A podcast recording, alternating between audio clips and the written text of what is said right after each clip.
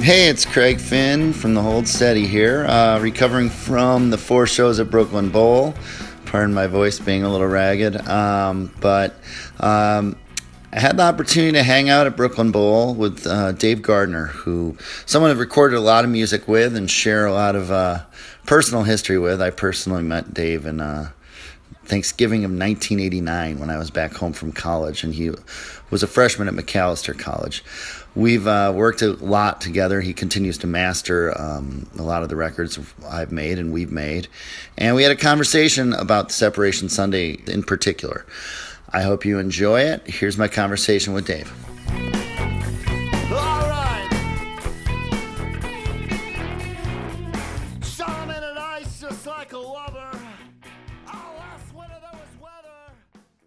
So we recorded Almost Killed Me um, with Dean and Matt Henderson. And French Kiss had some budget, I remember, not a Right. big budget, but some budget bigger than what we had on Almost Killed Me. And they had gotten us free recording time at Gigantic. yes, indeed. Um, and uh, that allowed us to come up with the plan to bring you out to sort of double team it with Yeah. Dean. Do you remember what our pitch was or what? I like- think that if I remember correctly, I've been trying to think about this because Tad asked me, and I, I think the thought was that like you guys on Almost Killed Me were like this dude is awesome, like you know the and and we're just like you know who would be really awesome to get together with Dean now that we have a little bit of money. Let's see if Dave will come out. And uh, I think that you know there was also like at that point the record was I think like I, I want to say like kind of ninety percent done musically, but you guys were still kind of work. It felt like you guys were still working fronds into it, and there were ideas that you wanted to sort of fill things out.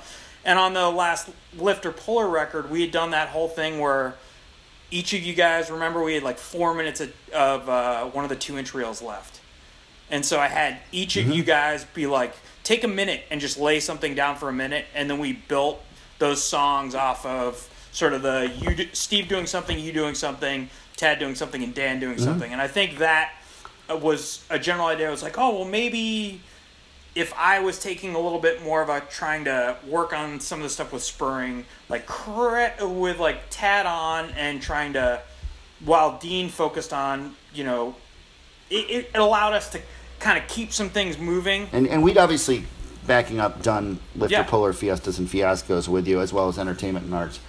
So there's a working relationship, but there was a feeling there was maybe a psychology or a, at least a long, a lot of experience that you could bring to the Yeah, table. I think that was I think that was it because at that time, oddly enough, I had sort of decided for no apparent reason when I try and reflect mm-hmm. that I was like, okay, I'm just gonna master. I'm kind of retired from production, and I think I mm-hmm. like you know like I don't know. There's some record, and I can't remember what record it is that I did like probably six months before we did Separation Sunday.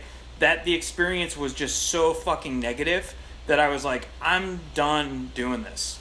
Um, and I, I Was it Dillinger no, it was never Dillinger Four. Those guys, that was always like stressful, but never Yeah. negative. You know, Yeah. um, I don't know what Okay. it was. It was some job that I'd clearly Whatever. done for like money, and not because I for money and not love, and it wasn't a lot of money. You know, um, Mm-hmm. Right, But I, yeah, I think the idea was it was, you know, Dean is a totally amazing dude, but I feel like there was a conversation where like you felt that. Dean and I together, and at moments that Dean was kind of focused on some technical stuff, I could sort of like fucking do the soft shoe and sort of try and maybe help Yeah. some like bigger aesthetic stuff come through. You know? Yeah, there was a comfort. I mean, I think it was. I mean, I can think of you know, in in the the way I'd phrase it, because it really worked. Um, was that it was adding just another c- trusted creative person to the mix. And, and I think you guys made a really good read that Dean and I were gonna get along. Because it's kind of a weird situation, right? You're saying to the dude who did the first record, hey, we've got this great idea. We're going to bring the guy who mastered the first record in. He's going to drive from Minnesota, bring some fucking weird gear and some pedals, and then a amp, and then a bass for Galen to use because Galen's bass isn't in tune. And then, yeah, you're going to do the record with him. And to Dean's credit, he was like, okay, cool. And then the first time Dean and I ever met was I remember I drove straight to Gi- Gigantic, and I remember really distinctly like driving through the tunnel, coming to Gigantic, and unloading my gear. And I think there was that minute where Dean and I were like, is this dude here to do the same thing I'm going to do? And then I think even within setup and discussion, it was like, oh no, we have a totally complementary set of skills. And I think in order to kind of get this record where everybody wants it to go, it, it, it felt like, you know, and I do love pro wrestling, it felt like some, you know, like some tag team shit, Tag you know? And I think that was a, I think there was probably maybe something you guys saw about the way that Matt and Dean worked. That it's like, you know, this is somebody we trust. It's a little bit of a, it's complementary but different. And, you know, Yeah, yeah. I think that. Yeah, I think that that was um, probably the case. I mean, it, it strikes me in hindsight. I was thinking about it, that it was a weird. On some level, it was a weird. You know, like you said, it's like like it's a weird pitch to Yeah. Dean. Dean seemed to take it in stride. Yeah. And and then it worked. It couldn't have worked better. I mean, you guys hit it off amazing and are yeah, we're still friends. friends. We still work together. It was great. I'm, you know, that record is, um, you know, I'm super, super proud of the job we did, and I don't think it would have been Yeah. as, I, I think with everybody involved, and you know, and there was some, Yeah. some real weird shit on the technical, on just on the recording side happened in the course of that re- recording that really could have like things could have gone off the rails, and I don't know how much Dean and I kind of like let that in, but some real weird shit happened at Gigantic um, with relate, you know. there was definitely a feeling as a non-tech non-gear person that the studio in gigantic was filled with expensive stuff that didn't work. That is an incredibly accurate, um, and and I feel like I had like a vibe about that beforehand because I remember I bought, I remember I brought a handful of mics, and I was just like, I just got a weird feeling about this place, like their mics aren't going to be working, and I remember that we got there and it was like, yep, it's a good thing I brought these five mics because we definitely wound up using a bunch of them, and yeah, it was just, you know, it was the whole pitch was, oh, it used to be Philip Glass's studio. Remember that was like in the, there's this Yeah, yeah, great yeah. piano that they that they couldn't move out of there, and then we get there and you know the piano's fucked. There's that whole. Did you guys talk about the piano tuner at all? well yeah franz didn't remember it as well as, as uh, that, uh, i think the piano tuner came and he was yelling at everyone You specifically me and Dean. You know. the whole situation was strange because the guy who owned the studios who was also giving us about a month of free studio time would sometimes wander in and that was weird too because i never knew I mean, anytime you're getting something for free, there's like weird strings attached Yeah. that you at least you know you can't be speak to. And he had a neck brace on for the whole thing. he did. He'd been in a car accident. He said, What about Los Angeles?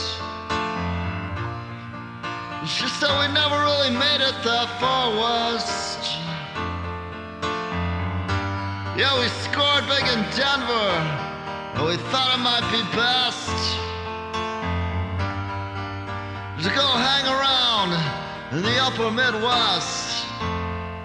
I gotta say that like I love like revisiting these records too. I was struck like I love Almost Killed Me, and I love the Yeah, way yeah. it sounds, and so I was like, yeah, I was really stoked. And it, you know, I think the the whole thing that's sort of interesting about these records is that if you think about it, like it was kind of being driven by three old hardcore dudes.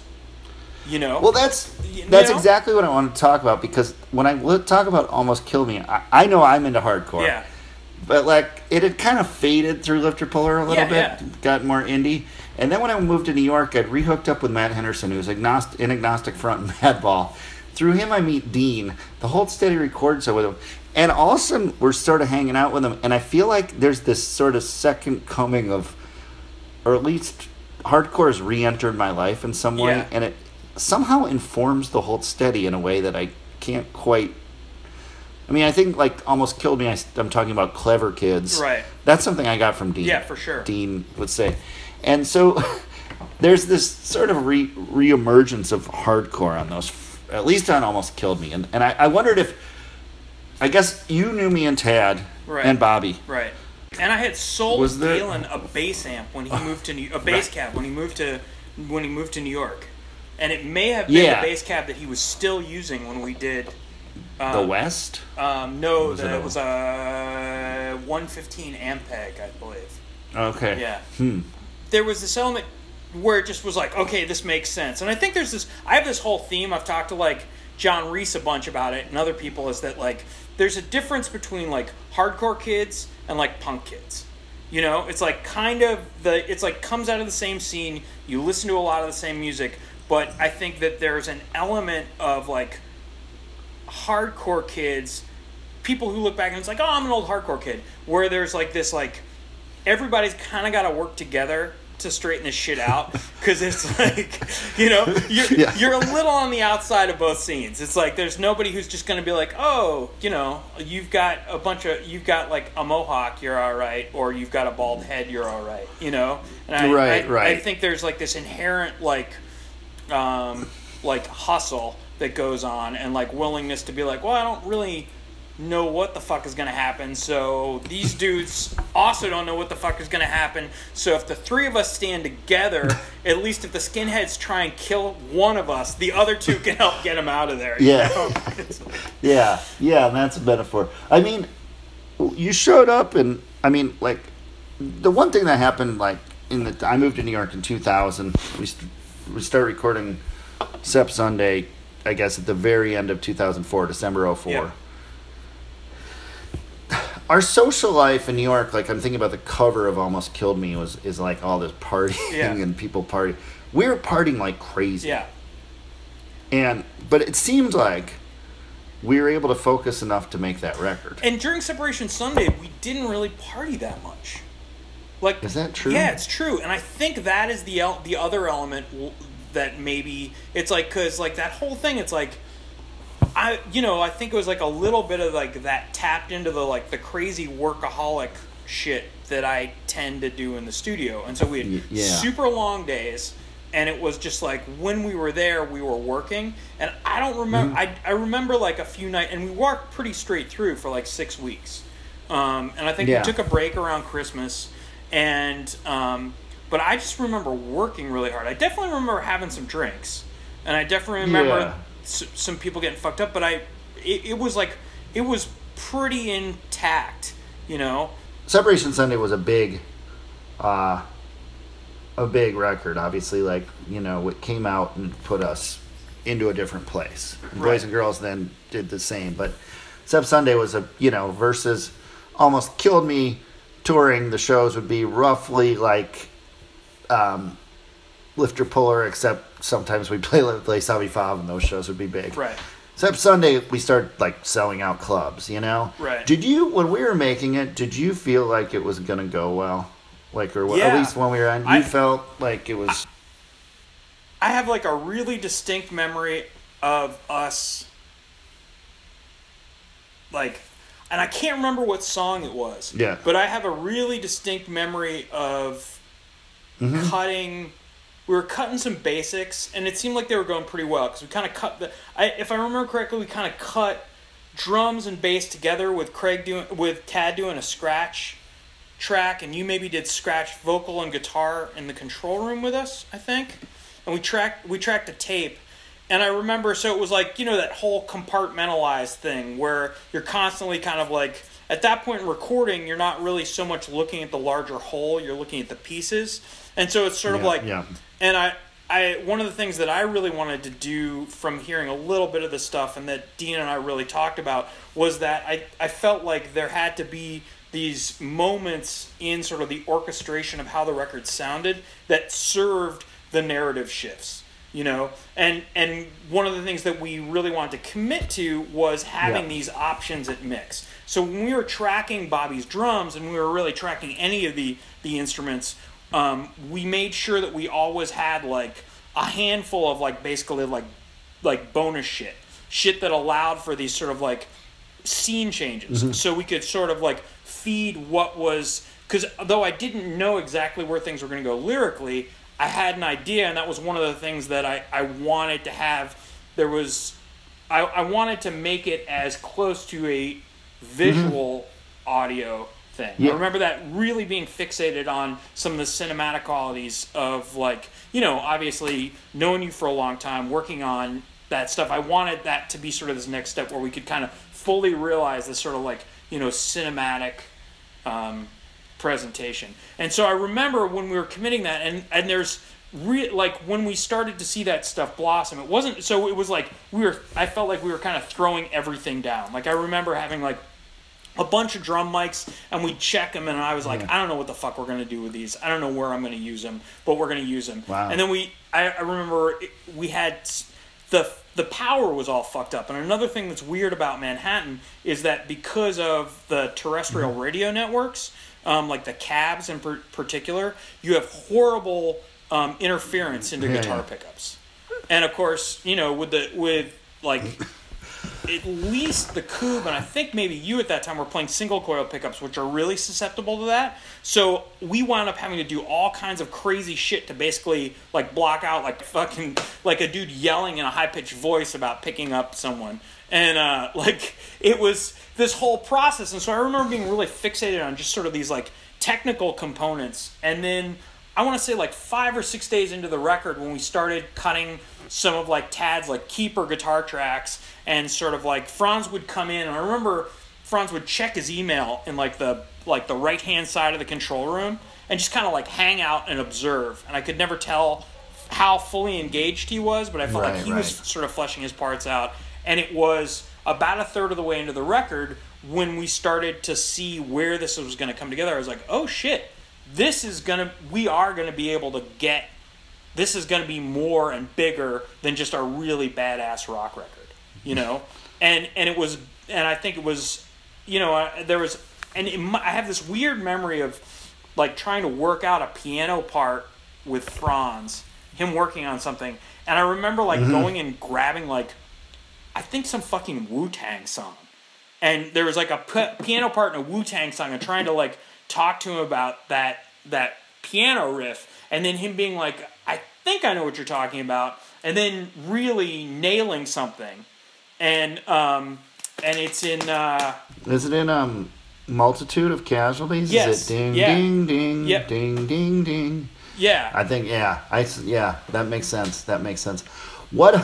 and what for about? some reason that weird little like probably 15 minute thing, I was like, "Oh shit," you know, yeah, yeah. like- know, How about you know, uh, the title "Separation Sunday," and uh, I don't know if you remember, but at one point I decided even I came up with the title and then I abandoned it because Mm-hmm. I thought it would be poorly. It was too hard to spell for people. and you know what's And funny I, about that, I said youth. I wanted to call it Youth Services, right. and you were the one who was like, "No, like this is record is Separation Sunday."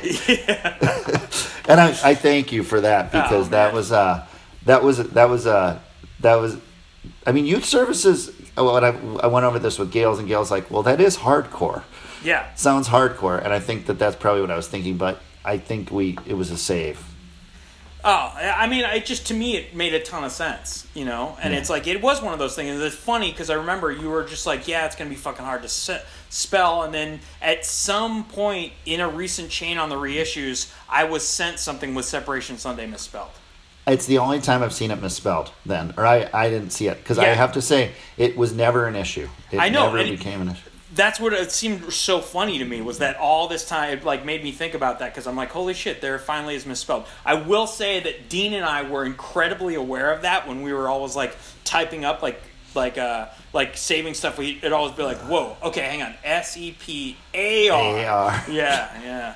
It How was, about uh, did we not finish at Gigantic or did we have to go because we did something at Atomic all right. too Here's yeah. So here we had this break. I, I think what it was was maybe we had like just under four weeks of studio. Part of the deal with French Kiss was they had this time at Gigantic, yeah. And then um, where we were at in the world of digital recording was sort of like it, that technology was kind of in the infancy of where it is now, so kind of like in the middle stream of its age, and um, Digidesign had gone to this uh, this system where they would split all the audio onto multiple drives, which you know, if you think about it, it, is a terrible idea.